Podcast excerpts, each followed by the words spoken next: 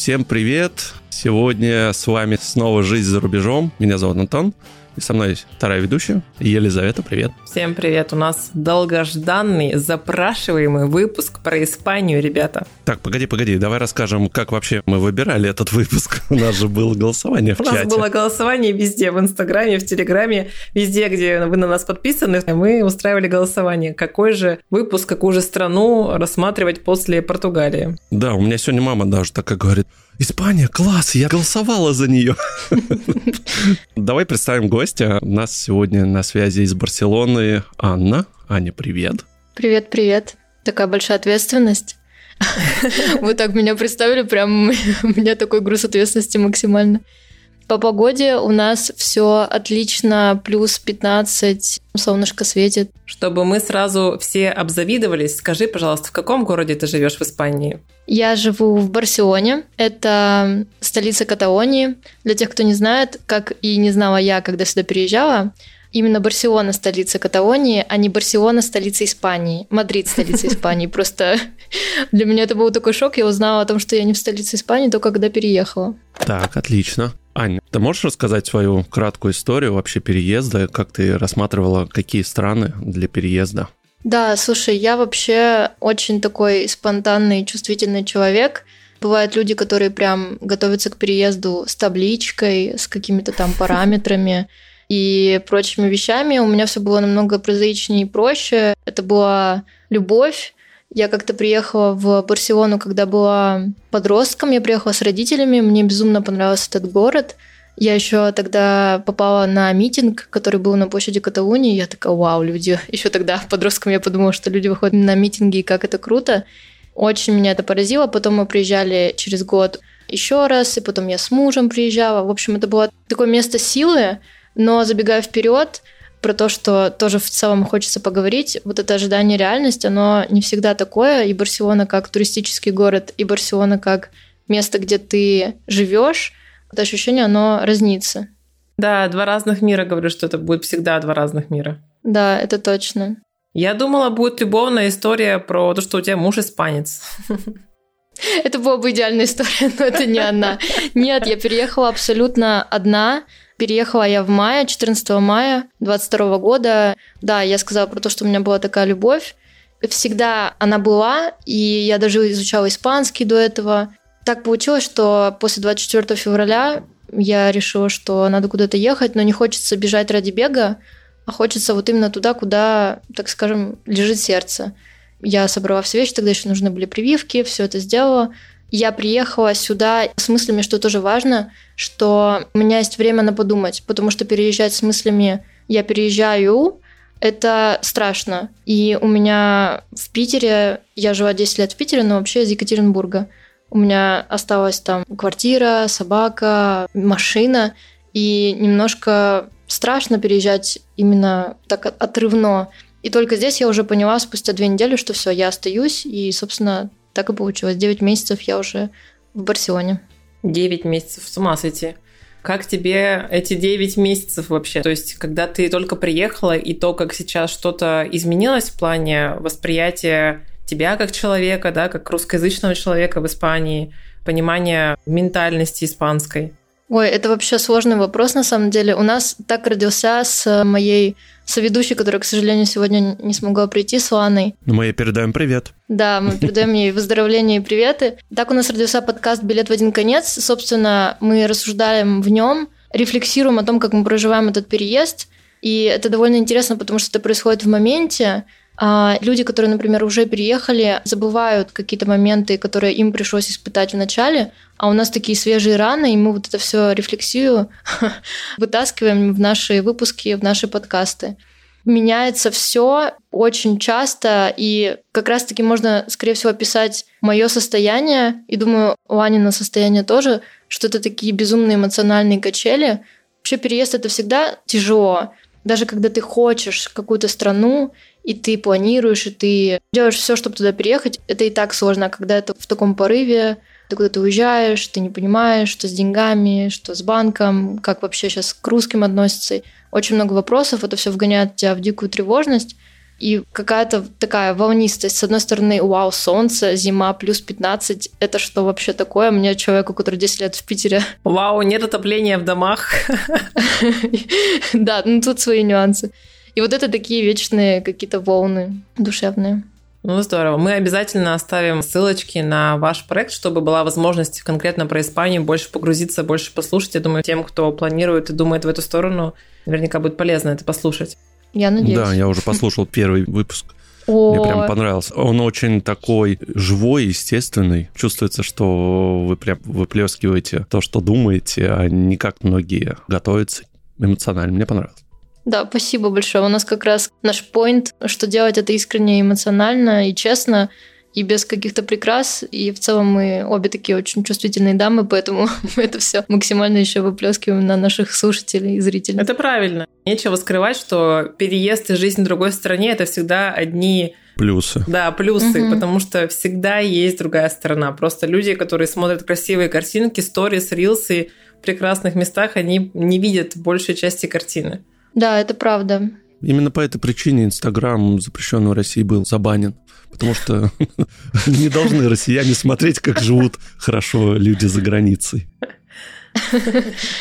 Впечатление о стране мне интересует, когда ты самый первый раз туда приехала, что тебе больше всего впечатлило, запомнилось, твое эмоциональное впечатление? Когда я приехала еще туристом. Да, мне именно вот эти первые впечатления всегда интересно. Мне вообще казалось, что это какое-то райское место, потому что это теплота, это солнце, это море, люди такие открытые, улыбчивые, все такое тебя немножко обнимающее, и климат, и окружение, и ты ходишь по улочкам, гуляешь по музеям, заходишь, все абсолютно, еда вкусная, не к чему придраться, и ты расплываешься вот в этой улочке в квартале Готики, в улыбке идешь и радуешься. У меня были одни какие-то плюсы, у меня не было абсолютно ничего негативного, в отличие от опыта, который я имею сейчас. А что сейчас из таких моментов, не то чтобы острых, но ты понимаешь, что, ну, да, оно так как есть, но могло бы быть и лучше. Например, аренда жилья – это вообще какой-то супер острый вопрос, потому что, опять же, мы когда едем куда-то на отдых, мы бронируем отель, и мы не особо смотрим на вот эту сторону именно жизненную, а когда ты приезжаешь на долгосрочную перспективу, ты такой, ого, а оказывается, снять... Тут не ты снимаешь квартиру, а квартира снимает тебя. Тут огромные очереди на просмотр квартиры. В один день могут прийти 10 человек, они просто кровью будут обливаться, биться за какую-то квартиру и хозяин просто как король может выбрать, потому что огромный-огромный спрос. Барселона, правда, классный город для жизни, и у них есть эта возможность повышать ценник и выбирать человека, который будет жить. Ценник тут высокий, хотя считается, что Испания довольно бюджетная страна для жизни. Я, например, когда приехала, я снимала комнату с тремя другими людьми. Это было 700 евро, Туда не входило ни отопление, ничего, ни коммуналка. Точнее, я не платила сверху. В 700 евро уже это все входило. Это был центр Барселоны, но все равно тебе кажется 700 евро это очень много. Сейчас я снимаю целую квартиру сама за 1100 евро, но у меня не входит ни коммуналка уже в этот счет, то есть это будет экстра. Может быть, это неправильно, но я провожу параллели с Питером, какое жилье там, и это просто какие-то копейки по сравнению с Барселоной. Ты говоришь, такие очереди выбирает лендлорд, владелец, да, среди людей. Mm-hmm. А как в этой борьбе жестоко конкурировать? Но ну, ты же иностранец, у тебя все равно паспорт не тот, который у местных, да, и так далее. Как выживать-то в этой борьбе? Да, нужно иметь много сил, это правда. И эта бюрократическая история, даже если не только квартиру брать, она тебя очень выматывает. Нужно искать, звонить, писать, быть назойливым, быть настойчивым, говорить, какой я хороший, показывать свои рабочие контракты, показывать свои переводы со счетов, что у тебя есть деньги. В общем, ты должен максимально себя проявлять.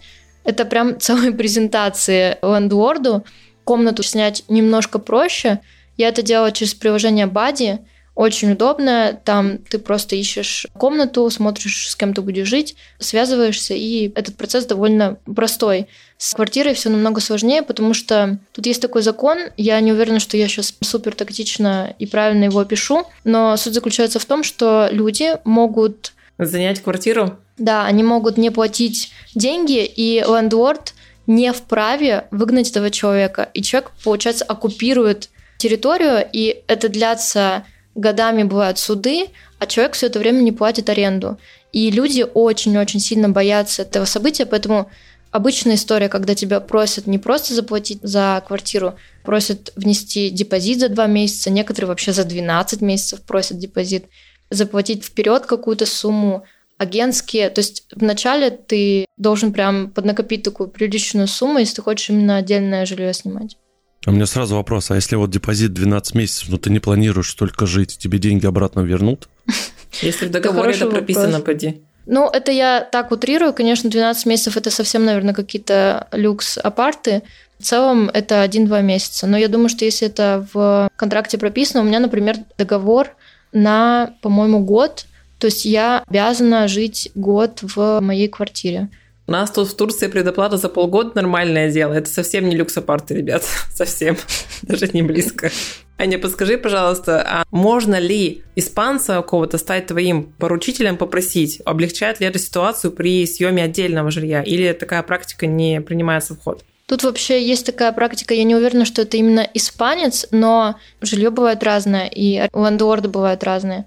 Обычная практика, когда ты в документ вносишь какие-то контакты другого человека, который, если ты, допустим, в какой-то ситуации не сможешь платить деньги, этот человек поручается платить за тебя.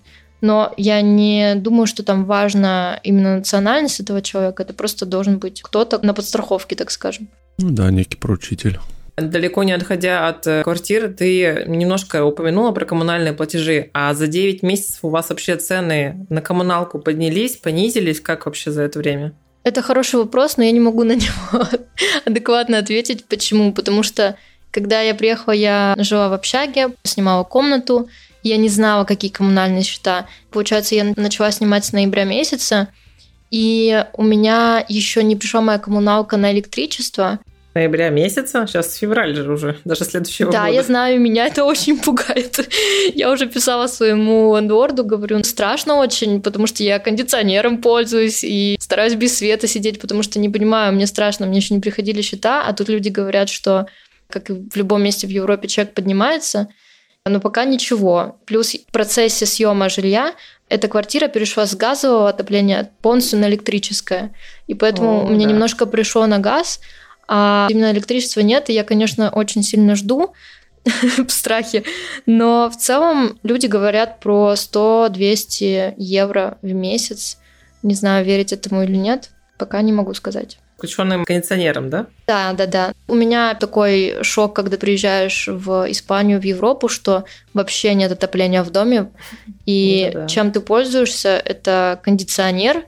Первый раз в жизни я пользовалась кондиционером на тепло и маленькие калифаксион, маленькие хитеры, которые ты включаешь напольные. Угу, обогреватели, да. Угу. Здорово сушат воздух, все равно придется потом проветривать. Все равно высокая влажность. Такая высокая влажность, да. что никакой обогреватель, знаешь, не возьмет просто. У вас есть плесень? Плесень, нет, сильно плесени нету, но это правда тут дичайшая влажность. Но, кстати, плесени нет. Я не замечала. Знаете, что еще вот в этой прекрасной европейской зиме открыла для себя? Я открыла электроодеяло. Это вообще угу. супер вещь. Оу, Электропростыни, электроодеяло, да, такое тоже есть у нас тут. Да, это просто такое спасение. Ты идешь чистить зубы, включаешь его, оно нагревает тебе кроватку, и ты залезаешь, и тебе тепло. Это вообще реально. Я никогда бы не подумала, что буду открывать для себя такие вещи. И когда я гуляла по Барселоне, тут везде в преддверии зимнего периода начинали продавать грелки.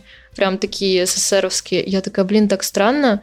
А зачем им вообще грелки? А потом наступила зима, и я такая, а, вот зачем. Кстати, мы проговорили про минусы. Жилье — это же довольно весомый момент, но далеко не единственный. Барселона вообще такая для меня двоякая история, двойной город — Потому что, допустим, есть история того, что ты чувствуешь себя безопасно в плане того, что можешь выглядеть как ты хочешь, ты можешь делать то, что ты хочешь, ты вообще абсолютно свободен в своем самовыражении. Даже когда я снимала комнату, я снимала ее в Шампле, и он называется еще по-другому гей-шампле, потому что это сердцевина с гей-клубами, гей-магазинами, причем именно мужская такая история. И там абсолютно нормально, когда парни идут за ручки, обнимаются, и это абсолютно нормально, никто никогда не смотрит на это косо, вообще ни разу. То есть ты свободен в своем самовыражении. Это плюс. А минус этой же стороны в том, что тут есть небезопасность именно городская. Нужно держать телефон при себе. Ни в коем случае фотоаппарат в руке без шнура не держать потому что моих знакомых уже ограбили несколько раз, вырвали телефоны из рук, и поэтому тут обычная практика покупать чехлы на шнурах, и ты, получается, телефон держишь, и он у тебя висит на шее. Угу. То есть глядеть в оба надо. Да, да, Слушай, да. ну Барселона супер туристический город, понятно, что там карманники и воришки это первый фактор, скажем так, боязни. Не, ну о чем мы говорим? В Питере то же самое, в туристический сезон там тоже это развито. так что это не показать. Я бы так не сказала, потому что, например, я блогерствую, и для меня абсолютно было нормально, я никогда в жизни не боялась поставить телефон на какой-нибудь таймлапс, или я снимаю себя на улице, Сейчас я даже представить этого не могу, что я поставлю телефон на какой-то поребрик, отойду от него на метр, сниму, как я пью эстетично кофе. Нет, у меня этот телефон моментально на велосипеде подъедут и отберут. Мне кажется, что тут это намного все запущеннее. Угу. Слушай, Аня, насколько тяжело вообще взаимодействовать с жителями? Ну, допустим, тоже кафешку ты пойдешь, если ты языка не знаешь. Английский, может быть, какой-нибудь. Как вообще общаться, если языка не знаешь? И что у тебя с испанским? Тут все говорят на английском, в целом в этом проблемы нету. Но, конечно, если хочется остаться жить дальше, то нужно учить испанский, тут он важен. А если вы еще и захотите остаться в Барселоне, то нужно учить каталонский. Это другой язык. И он э, похож чем-то на испанский, но на самом деле я не могу понять, когда мне кто-то говорит по-каталонски. Это трудновато. Он даже больше на французский говорят похож. Если есть база английского, то испанский учить легче. Я приехала, собственно, по студенческой визе, чтобы учить язык. У меня уже был чуть-чуть уровень А2 из серии «Привет, как дела?» И за 6 месяцев обучения он у меня дорос до B1.2. То есть я спокойно говорю, да, я не могу так глубоко изъясняться, как я изъясняюсь на русском, и английский у меня все равно выше, но при этом он уже такой очень хороший бытовой нет никакой проблемы, если ты не знаешь, что с тобой поговорят. Единственный момент, где я увидела, что не хватает английского, это в банках, когда я приходила открывать счет. Я еще тогда не была уверена в испанском, он был супер низкий. И вот это была прям проблема, потому что ты по-русски-то иногда не можешь понять, что тебе нужно в этом банке, а тут вообще другой язык. И в больницах. У меня так получилось, к сожалению, что я приехала и начала болеть вообще всем, чем только не болела. Я записалась к миллионам докторов, и там тоже английский был один раз, наверное. И в целом это был Google Translator и какие-то знаки, жесты, показывания и прочее. Вот только, наверное, так. Хотя, казалось бы, медицинские работники, особенно врачи, они должны учить язык в университете там, или что-то в этом духе. Нет такого прям? Нет? Серьезно, английский не знают? Латынь должны учить. Это понятно. Как будто бы все врачи, к которым я ходила, они были 40 плюс. Не знаю, почему-то вот нет, не знают. Либо не хотят, тоже такое может быть. А вообще нормально испанцы реагируют, когда с ними на английском пытаются разговаривать, а не на испанском? Да нормально в целом. Чем мне еще нравится Барселона, опять я к плюсам и минусам, в том, что город очень интернациональный, и ты очень хорошо это считываешь с первых минут, как ты приезжаешь, потому что в России иметь друга иностранца это прям вау, какой-то перл, какой-то бриллиант, и вообще супер редко это бывает. Тут такая разномастность вообще национальностей, и поэтому поговорить на английском для них это не особо проблема, потому что ты понимаешь, насколько важен английский, вообще насколько важен язык, когда ты в Европе, и, например, я приехала, я ничего не знала про Латинскую Америку, хотя я была до этого в Аргентине, но это не те страны, про которые ты что-то узнаешь из новостей или от друзей. А тут ты приезжаешь, открываешь для себя вообще какой-то другой мир людей из Бразилии, из Мексики, из Аргентины, и ты просто, вау, такой что? Оказывается, мир такой большой, взаимодействуешь, а потом еще, когда ты с ними, твой язык прокачиваешься, ты начинаешь с ними по-испански говорить, это вообще какое-то супер открытие. А ты сказала, что каталонский еще, да, язык надо учить. Сразу у меня вопрос, а насколько он вообще встречается в повседневности? Говорят люди, часто слышишь его? Тут же какая история? Каталония очень хочет независимости от э, Испании. Ну да, да. очень много протестов, и когда ты приезжаешь, ты видишь очень много флагов Каталонии за независимость Каталонии. Люди об этом говорят, и вообще это довольно такая активная повестка. И поэтому на политическом уровне они хотят этот язык внедрять.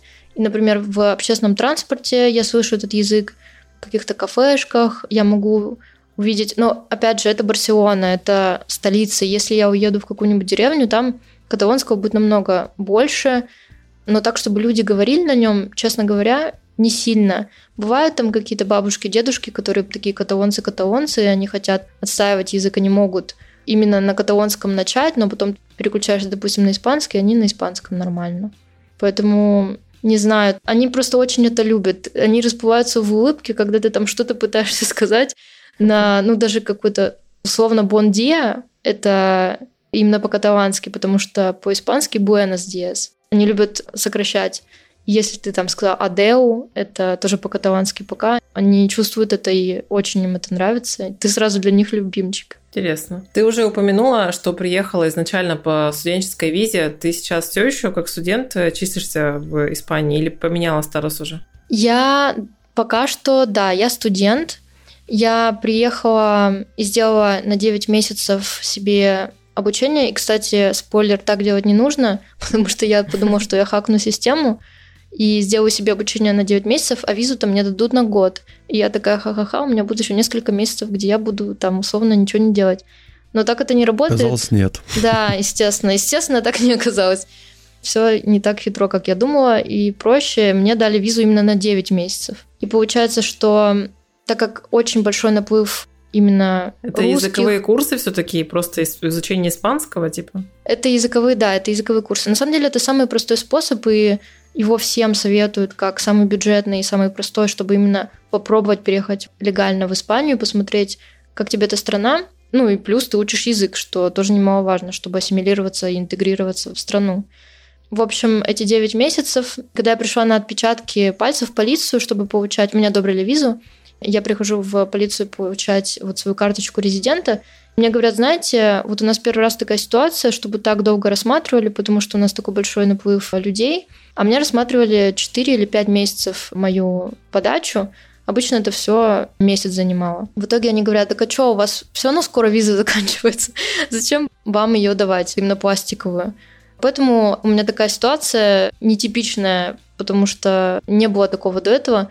Я легально нахожусь в Испании, у меня есть НИЕ, то есть номер меня как человека, который заграничный, но находится тут, но при этом у меня нету ТИЕ, карточки, именно тархета пластиковой. Я из этого не могу выезжать за пределы Испании.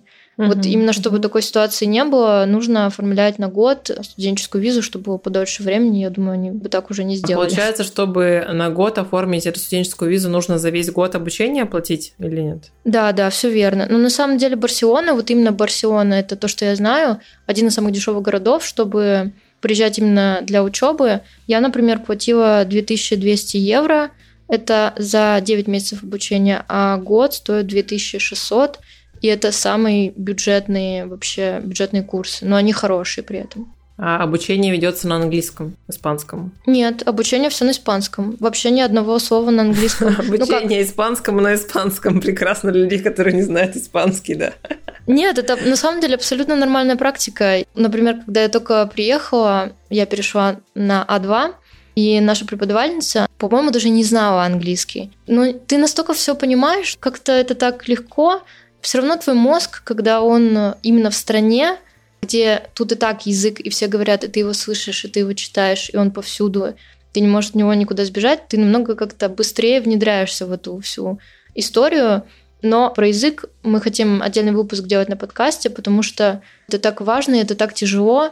Ты же хочешь быстрее, быстрее, быстрее, чтобы ты уже понимал и говорил и прочее. Но так не работает. Многие люди бесятся, уходят с курсов – плачут и психуют и вообще и прочие истории. Это правда тяжело. Это я куда-то в декабре отъехала от нашей истории, но да, это, видимо, то, что у меня болит, и это правда так и есть. А что будет, если, допустим, у тебя все, срок закончился, виза, и ты, допустим, не хочешь уезжать, будешь прятаться там, потом будут тебя искать, депортировать. Я слышала, есть какой-то закон по оседлости, что ты если три года не выезжаешь за пределы Испании, но при этом ты какую-то предработу, предконтракт на работу подписываешь, что ты можешь так. получить какой-то вид на жительство более постоянный или что-то в этом духе. Как-то легализоваться. Но это три года. При этом три года тебя не должна задержать полиция, не должны тебя депортировать, то есть это тише воды, ниже травы надо быть. Прячься. Честно говоря, про ВНЖ по оседлости я не слишком много про него знаю, но то, что сто процентов так, это вот бывают страны европейские, которые очень жестко к нелегалам относятся. Испания, она вообще такая супер кайфушка. Здесь ест и маньяны. Испания вообще в этом плане хороша. И никто тебя не депортирует за то, что ты тут нелегально, твоя виза просрочилась или там еще какие-то прочие вещи. И да, ты даже можешь претендовать на ВНЖ. То есть, по сути, это уникальная возможность для тебя. Ты нелегально в стране три года, а потом еще такой, эй, ребят, я тут у вас прятался три года, а дайте мне ВНЖ. И они такие, хорошо, а какой вам нужно? У нас потому что есть разные типы ВНЖ по оседлости. Семейная, социальная, рабочая. Сейчас даже учебная есть. Испания очень открыта для того, чтобы, мне это кажется, принимать. И как раз-таки история про то, когда я только приехала, именно про ощущение себя русской в другой стране. Тоже мне что понравилось, Испания принимает украинцев, но при этом ни в коем случае она не отвергает русских. Это такая очень принимающая, заботливая семья.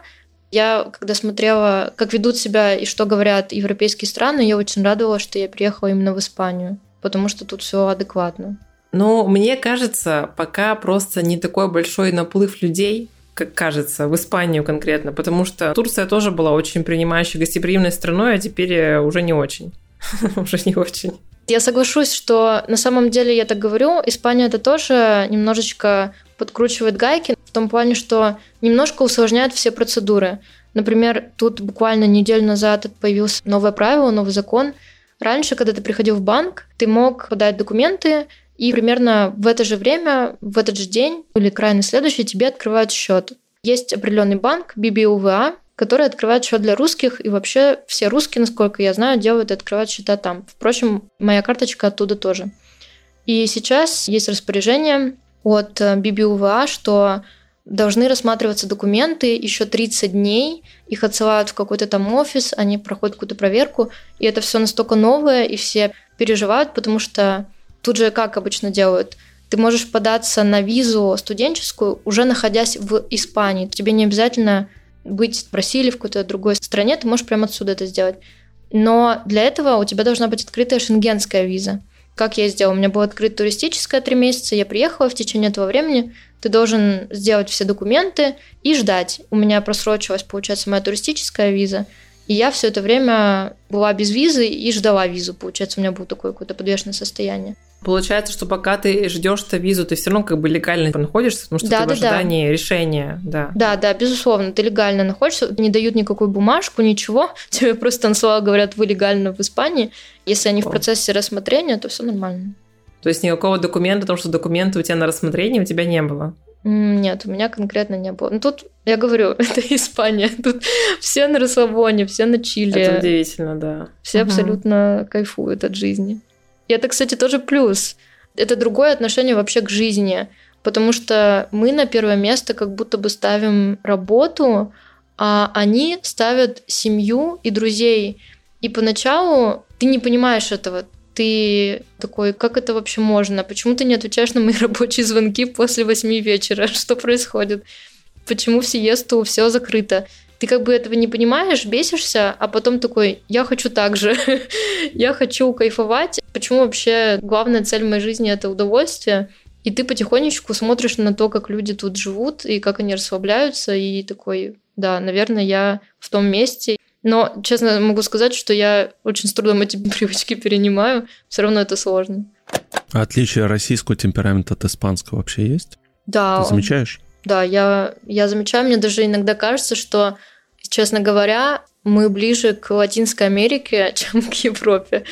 Да ладно. Да, это вообще такое дикое открытие. Я приехала, когда познакомилась с мексиканцем, и мы такие, а, и у тебя точно так же, а, и у тебя бабушка печет пирожки ты находишь какие-то параллели, и ты настолько в шоке от того, что на самом-то деле мы все плюс-минус похожи, тем более такая экзотика для нас, да, как Латинская Америка, А Европа для меня как будто бы немного более продвинутее, открытие при том, что я жила в Питере, у меня, как я думала, абсолютно толерантный мозг. Но Испания как будто бы другой уровень, и ты все равно немножко это принимаешь. Но в целом, если говорить про менталитет, то Испания тоже разная. Тут есть разные стереотипы про внутри Испании. Например, испанцы, именно каталонцы, считаются более такими жадными. Люди из страны басков, которые находятся на севере, они больше на нас похожи, потому что они более такие закрытые, как будто бы не так легко знакомиться и становятся друзьями, но если друзья, то навеки. Все довольно разные. Но почему-то у меня какая-то дружба с Латинской Америкой случилась в основном. Слушай, известно, что итальянцы знамениты своими жестами, мимикой, яркостью именно какого-то такого языка жестов, да? Да, да, да. Мексиканцы знамениты тем, что у них крепкая связь с семьей, крепкая связь с предками, mm-hmm. с духами, вот этими всеми вещами. А чем, э, как ты считаешь, испанцы, они чем отличаются в плане вот какой-то культуры, ментальности, опять же, характеров? Честно говоря, живя в Испании, в Каталонии, я супер редко встречаю каталонцев. И это какие-то бриллиантики. Особенно потому, что это Барселона, это интернациональный город, и тут ты чаще, правда, встретишь людей разных национальностей. Про Испанию пока мне сложно сделать какой-то сформированный вывод, но забегая вперед, в общем, идеальная подводка.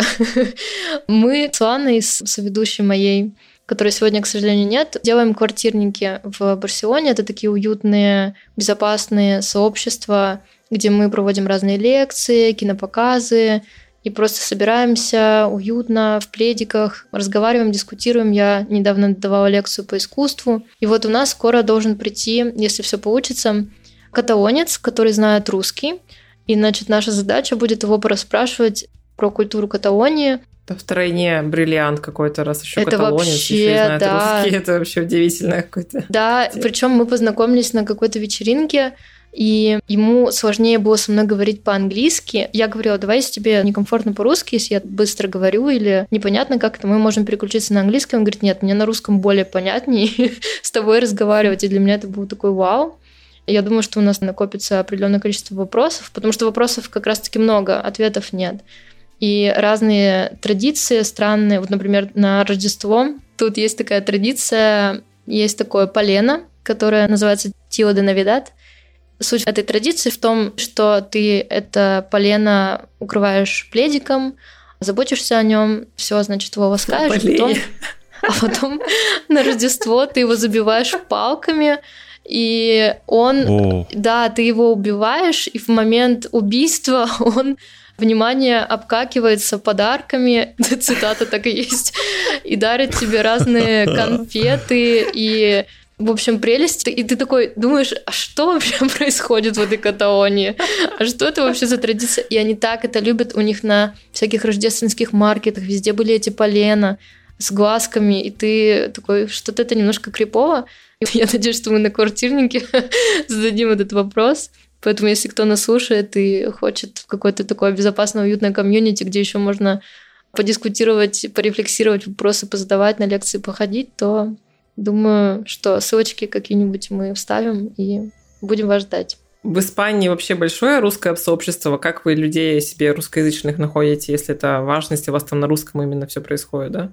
Да, на самом деле русских очень много. Точнее, даже не русских, русскоговорящих очень много.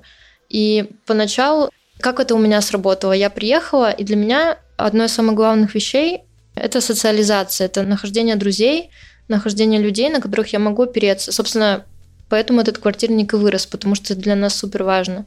Я начинала писать в Инстаграмы, я ходила на разные лекции, и ты потихоньку начинаешь друг через друга узнавать разных людей, и как будто бы в Испании, и у меня вообще есть такое подозрение, что это в целом особенность людей, которые переехали из одной страны в другую, ты как будто бы крепче к этим людям привязываешься, потому что это что-то твое, я недавно вообще тут просто расплакалась, потому что эти эмоциональные качели у меня был не очень позитивный такой период в жизни. И люди, которых я знаю не так давно, они мне говорили, Ань, ну ты же понимаешь, что ты можешь на нас положиться, ты же понимаешь, что наши двери домов всегда для тебя открыты. И для меня это такой шок, потому что в России ты можешь 10 лет с человеком дружить и потом попросить его какую-то простую просьбу, он скажет «нет, прости, я не могу». Мне так почему-то кажется, или у меня так это работает, или я так это вижу, но как-то так это происходит. И это русское говорящее комьюнити, оно такое прям нежное, обнимающее. Не знаю, как было у вас, и было ли у вас такое вообще, но вот эта ситуация, когда ты условно на Турции в отдыхе и видишь русскоговорящего человека и такой, хм, я, наверное, поговорю на английском, или я, наверное, отойду. Прикинусь деревом. А тут, наоборот, тебе хочется с людьми общаться, с людьми коммуницировать, их поддерживать, их обнимать, быть вместе. Я думаю, социализация, в принципе, очень важна для адаптации. Адаптации тебя в стране, mm-hmm. в городе, в котором ты живешь. Это да. Давайте таким капиталистическим вопросом вернемся.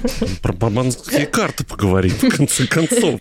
Это все здорово, все отлично. Но вообще, как дела с банковскими картами? Тяжело ли открыть карту российскому гражданину? Какие требования? Как я уже сказала, сейчас чуть-чуть все усложнилось, и пока никто не понимает, но в целом это довольно легкая процедура. Нужно просто знать банк, BBLV, куда ты должен прийти, подготовить документы. Это должны быть какие-то выписки с счетов, которые у тебя на русских картах. Ты им показываешь, говоришь, что я платежеспособный гражданин, буду теперь пользоваться вашим банком.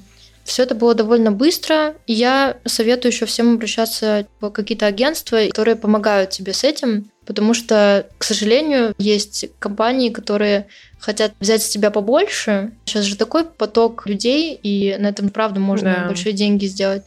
И тут нужно аккуратно выбирать и смотреть, сравнивать. Это тоже, конечно, дополнительный ресурс на это нужен.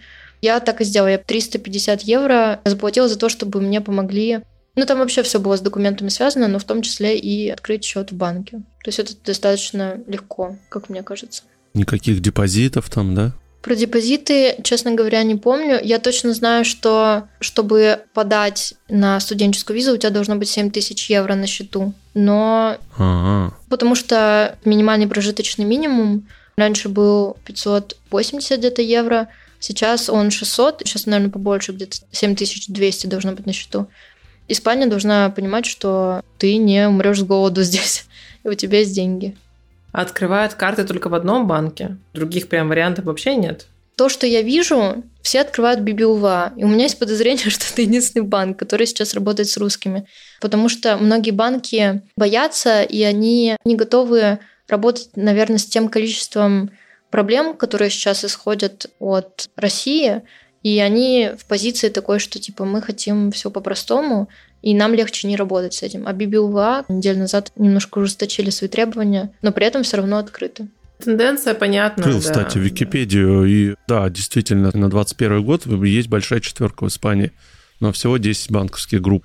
От банка Santander, BBVA, Саикса банк и банка Сабадель. Угу. Вот, четверка крупнейших банков. А так немного на самом деле. Ну да, их правда немного, и причем, я так понимаю, какие-то более рабочие банки между бизнесами работают. И BBVA это типа нашего Альфа или Тинькова, угу, мне кажется. Угу, угу коммерческого банка. Угу. А интересный вопрос касаемый связей, связи интернета. Есть ли такой прикол в Испании, когда ты вставляешь сим-карту в свой телефончик, что у тебя через какое-то энное количество дней он заблокируется и превратится в кирпич, если ты не оплатишь налог на связь, например. Я точно знаю, что меня еще удивило, когда я приехала, что в Испании, в Европе есть две системы. Это когда ты не резидент страны, и у тебя есть сим-карта, и ты резидент страны, и у тебя совсем другие тарифы. И с этими картами и симками я намучилась просто жутко. У меня даже была история, когда я сидела на лавочке и просто плакала, потому что я не могла... Да, да, потому что я не могла разобраться с этим дурацким водофоном. Это был вообще какой-то кризис, я серьезно говорю. В Испании существует три таких массивных главных оператора. Это Orange, это Vodafone, всемирно известный наш, и Movistar. Я приехала, в аэропорту прям купила симку от Orange. Но мне как-то она не очень зашла, и связь не очень хорошо ловила в метро, и я думаю, что Vodafone на слуху, поменяю на Vodafone. Так как у меня уже номер был привязан ко всем банкам, ко всем прочим, мне нужно было номер сохранить.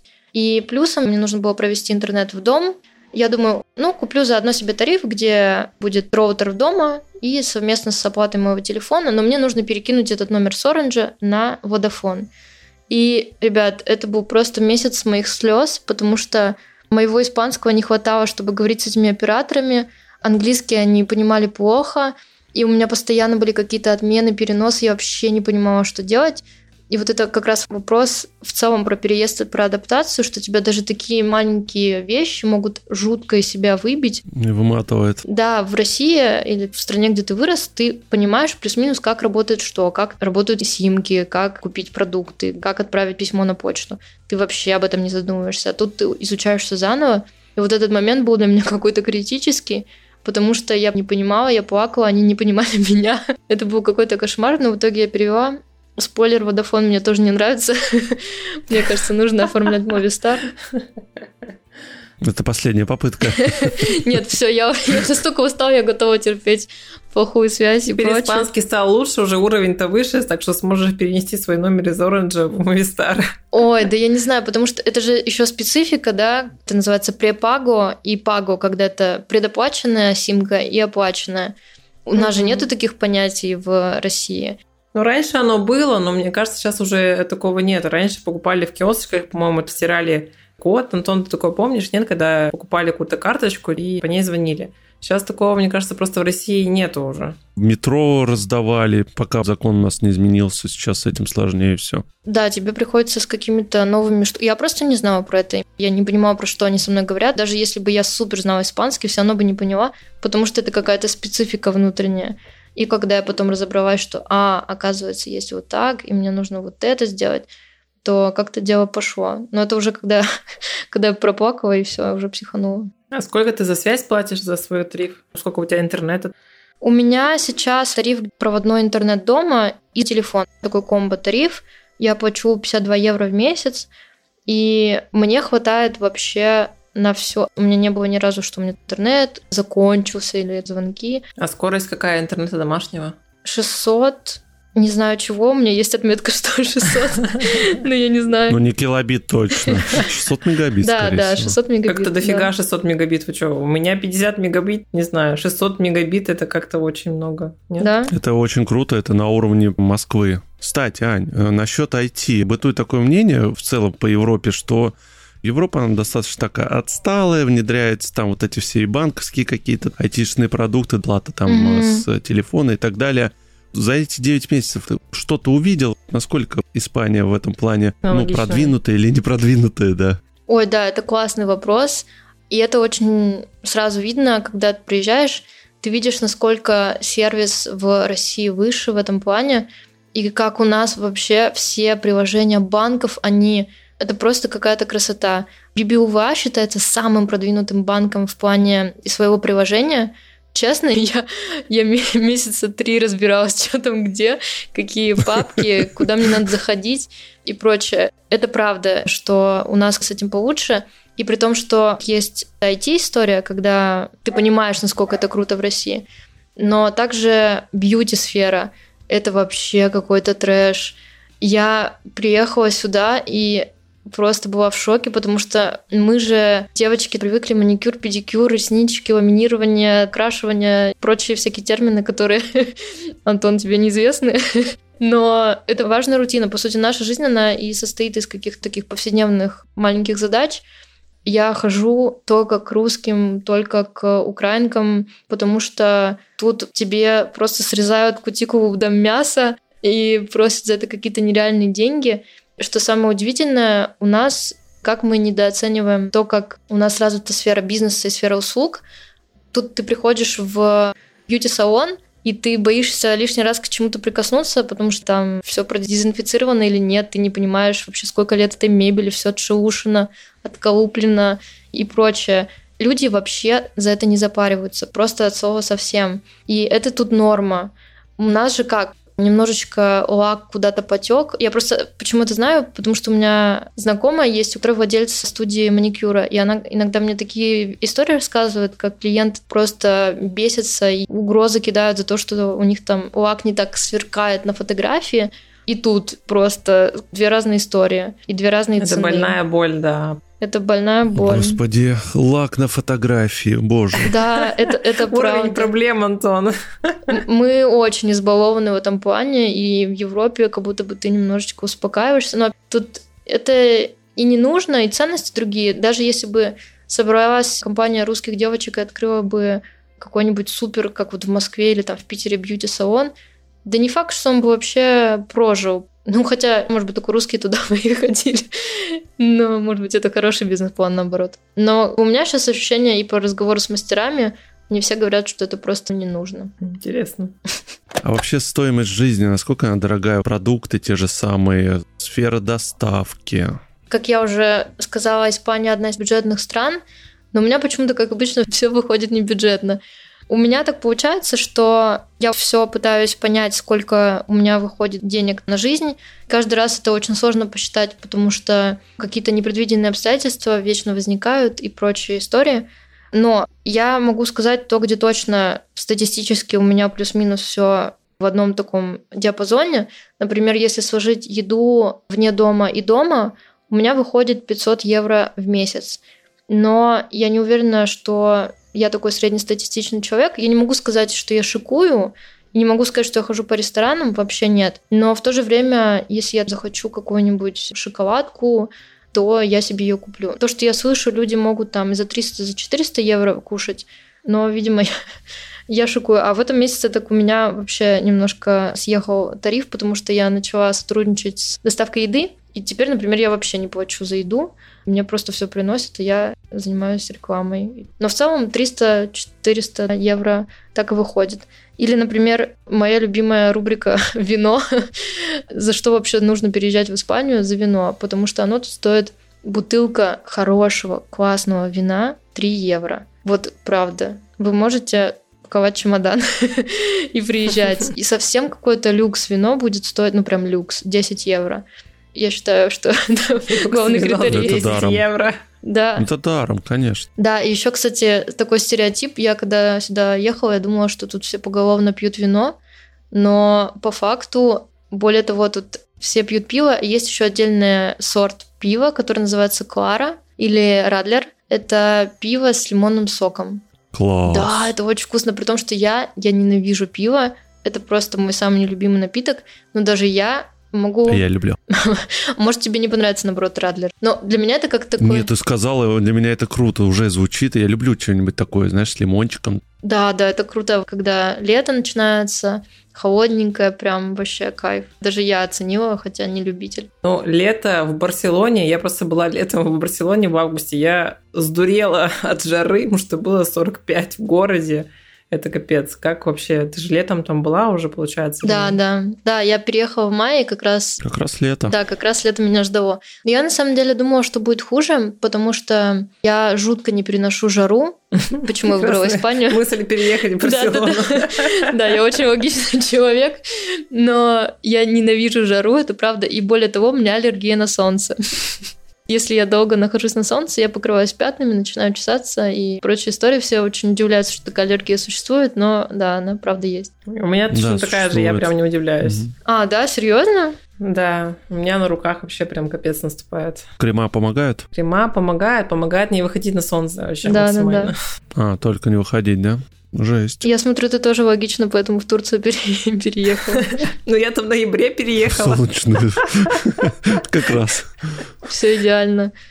Надо просто знать об этом и не выходить час пик, и вообще желательно не выходить, в целом как-то себя предохранять. Но я даже за все лето ни разу не упала в обморок, и считаю это достижением своим, потому что жара была, правда, порой невыносимая, особенно в августе плюс 40. Когда я снимала комнату, у меня не было кондиционера, у меня был только такой типа фен, вентилятор настенный, который вообще абсолютно меня не спасал. И ты спишь мокрый периодически, потому что реально и ночью жарко. Как я узнала зимой про электроодеяло, также тут я узнала, что в Икее продается охлаждающие подушки, охлаждающие матрасики, охлаждающие подстилки для собак, чтобы им не было так жарко. То есть какие-то такие интересные особенности, которые ты узнаешь только когда переезжаешь. Но в целом все это как-то было выносимо. Если совсем не сидеть на лавочке в солнцепек, то ты не умрешь. И даже вообще спокойно. У меня за все лето ни разу не проявилась моя аллергия, с чего я просто в шоке была. Но при этом я себя обезопасивала как могла. СПФ на все тело миллион раз в день, зонтики, шапочки, прочие радости жизни. Угу. У меня последний вопрос. Немножечко давай в будущее попробуем заглянуть. Вообще, какие у тебя планы?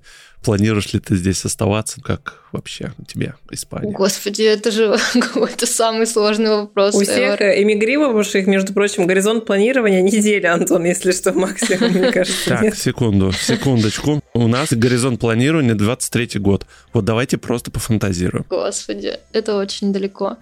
Да, я согласна с Лизой, что горизонт планирования снизился максимально на какие-то дни, недели, но давайте пофантазируем в целом. У меня все равно скоро заканчивается виза, и мне нужно делать заново, поэтому я буду оставаться в Испании до 100%, причем я буду делать гражданский брак. Можете меня поздравить, я выхожу замуж. Поздравляем. Да, тут есть такая история. Есть матримонио, когда ты выходишь замуж, а есть пареха де эчо. Пареха де эчо – это что-то типа нашего гражданского брака сожительства – но оно официально подтверждено государством. Это как в американских фильмах нужно будет проходить собеседование в разных комнатах, отвечать на вопросы друг о друге, типа спать в одной комнате, вдруг, не дай бог, проверка ночью, там, зубные щетки хранить друг друга, всякое такое. Слушай, не знаю, Пока меня еще ждет это узнать, но часто делают фейковые парехи, то есть ты платишь денежку условно у человека, у которого есть испанский паспорт. И, кстати, пареху, я так сокращаю, пареха дечу, пареха, чтобы просто короче было. Пареху можно сделать не только с испанцем, но с человеком, у которого есть паспорт Евросоюза. Кто-то говорит, что да, бывают проверки, то есть приходит э, человек из офиса и смотрит, э, вообще вы вместе живете или нет, две зубные щетки или нет, ваши фотографии. Одна девочка рассказывала мне, что им отменили пареху просто из-за того, что на почтовом ящике была фамилия только парня и не было девушки. Они сказали, значит, вы тут не живете, и вообще все это нелегально, фу-фу-фу. И, кстати говоря, ПРХ ДЭЧ можно оформить не только парню и девушке, можно оформить девушке и девушке, парню и парню. То есть тут однополые связи тоже официально принимаются. И вот, собственно, в планах моих сделать эту пареху. Почему? Потому что она дает ВНЖ, такое хорошее длительное ВНЖ. Я как бы прикрепляюсь к своему партнеру, и если все будет хорошо, это слишком далекий горизонт планирования, но в течение пяти лет – Потом у меня может появиться свое собственное ВНЖ, где я уже не привязана к партнерам. Но, опять же, это все очень-очень долго. Но пять лет надо быть хорошей женой. Хорошей такой сожительской женой, а для тех, кто хочет по хардкору и побыстрее, но я, правда, не знаю, как это тут реализуемо, еще с этим не встречалась, можно сделать матримонию, выйти замуж за испанца, и тогда всего лишь один год нужен для того, чтобы получить испанский паспорт. Вот это вообще для меня какая-то уникальная история, да. Потому что в другом случае, например, если я буду даже делать эту пареху дэча, мне нужно ждать 10 лет. Опять же, хорошо себя вести, прочие дела, и знать испанский. А если вот ты один год пожил, именно поженился, вышел замуж за человека из Испании, то всего лишь год, и потом тебе надо сдать экзамен на язык уровня А2. Это вообще очень легко. Это небольшой уровень языка и сдать экзамен на какие-то культуральные, социальные, конституционные истории, чтобы ты понимал, что не знаю, может, тебя как раз потом спросят, что делать его навидат, когда его бьют палками. Я не знаю, какие там вопросы в этом тесте. Да, так и есть. И в целом план, наверное, основаться тут, посмотреть, как меня примет Барселона. Я уже чувствую, что она меня принимает. Вопрос в том, что принимаю ли я ее, потому что плюсов и минусов, правда, очень много. А тоскуешь по родине? Да на самом деле не понимаю, потому что, мне кажется, мой мозг максимально пытается обезопасить себя и не скучать как будто бы. Но у меня еще, видите, какая ситуация. Я не могу вернуться в Россию, потому что я по образованию доктор, я военнообязанная. И меня это очень сильно останавливает, чтобы возвращаться на родину.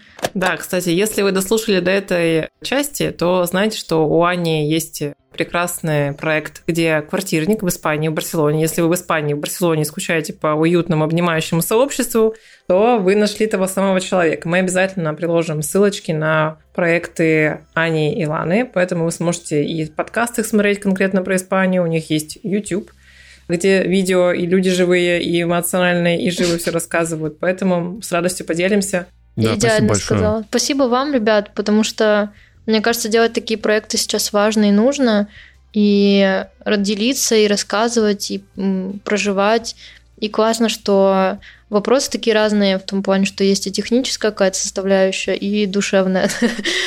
Еще раз большое спасибо. Я напоминаю, что это был подкаст «Жизнь за рубежом». Сегодня у нас была Испания, и в гостях у нас была Анна. Я желаю вам всем людям, которые планируют, может быть, переехать, либо остаться в России, в общем, всем людям, неважно, какие у вас планы на жизнь, как Лиза говорит, неделю планирования или у вас, может быть, на год, кто-то же и на год еще планирует, я знаю таких людей. В любом случае, оставаться в любой ситуации человеком и желаю вам осуществления задуманного и мирного неба над головой. Всем пока. Всем пока-пока. Пока-пока.